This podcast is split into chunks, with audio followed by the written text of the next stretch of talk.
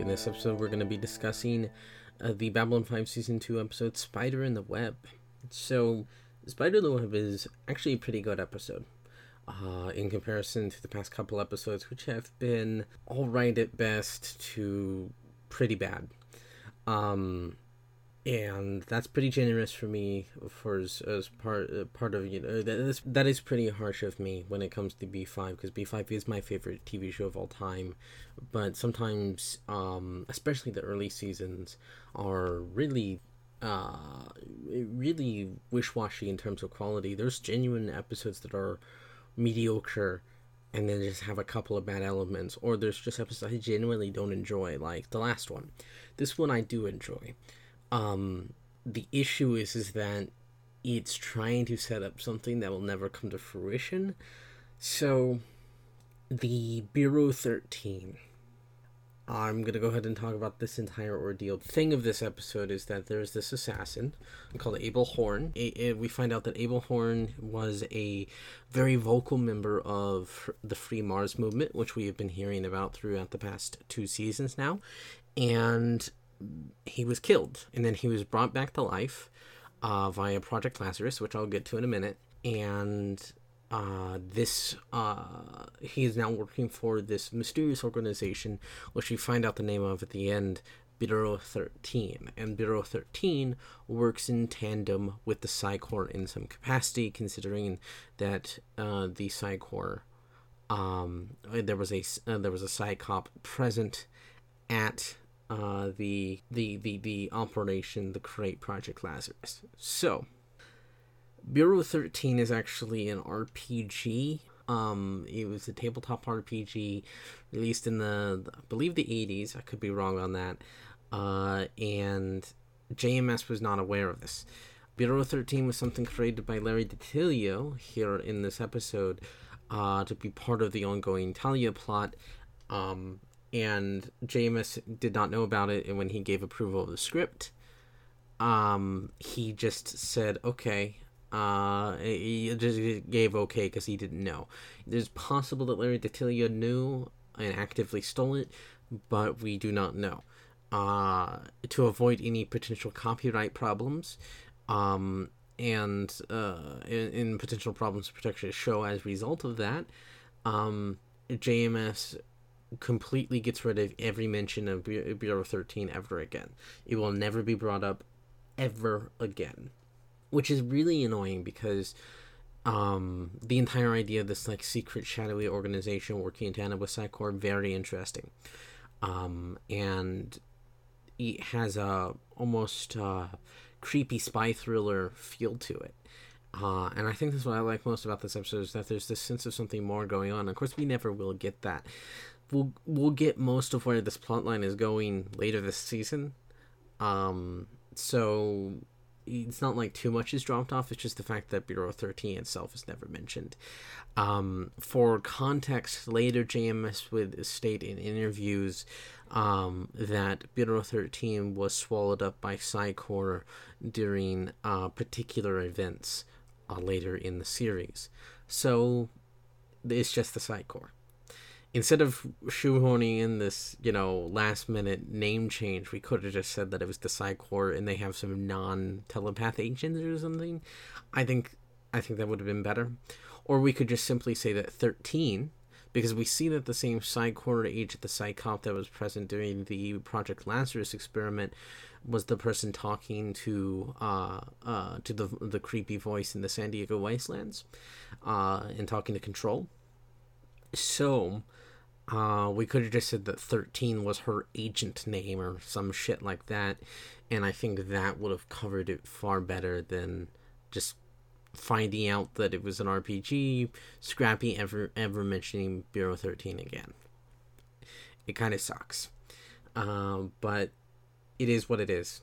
Um, the entire point of this episode is good. Like I said, it feels like sort of a uh, not not quite spy thriller, but um, Manchurian Candidate almost kind of thing.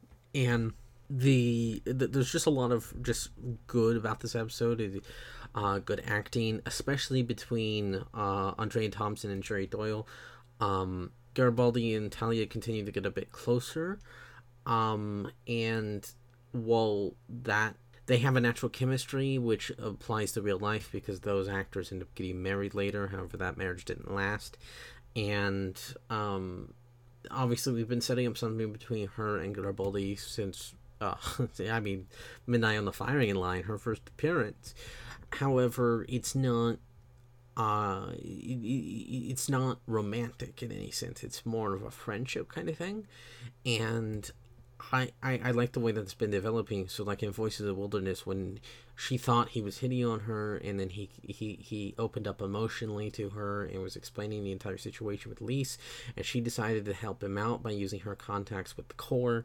And now here, she's just had a friend murdered in front of her eyes, and so Garibaldi takes her aside and just tries to you know cheer her up. Tells a couple really bad classic garibaldi jokes and then because of that she she asks to have a drink with him and they they bond and it's nice. It's nice to see that kind of uh, closeness and that kind of friendship between some of the main cast members that aren't you know the ones that were had a predefined friendship before um, and I, I think that's one of the strongest bits of season two is we're starting to see these characters' relationships evolve from what they used to be.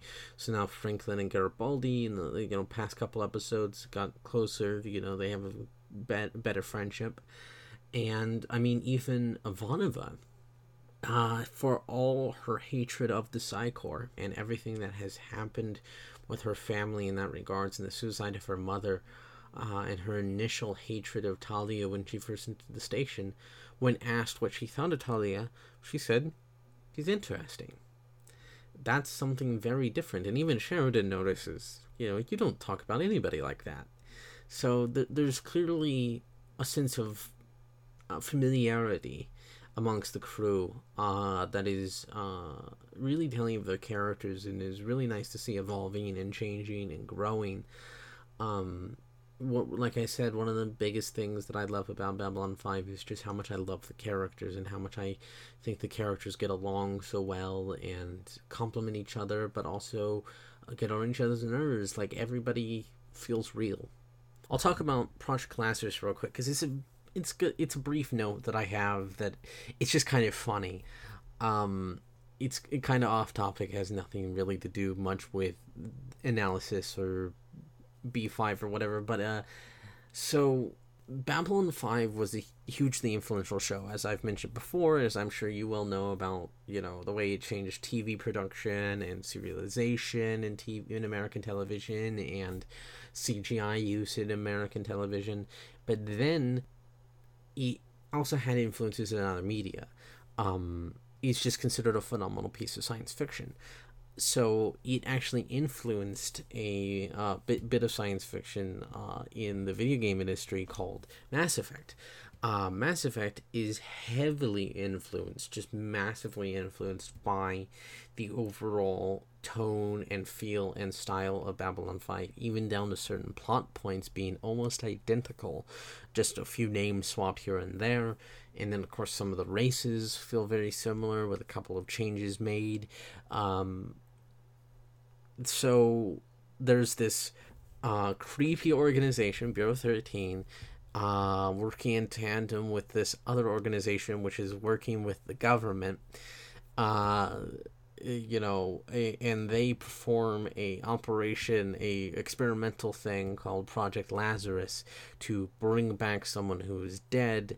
Uh, who died in space to, to, to use them as an agent to fight a different threat. Well, in Mass Effect, Cerberus, a secret, relatively secret organization working, uh, you know, working uh, with other things and partially with some of the some of the governments, not quite, but a little bit.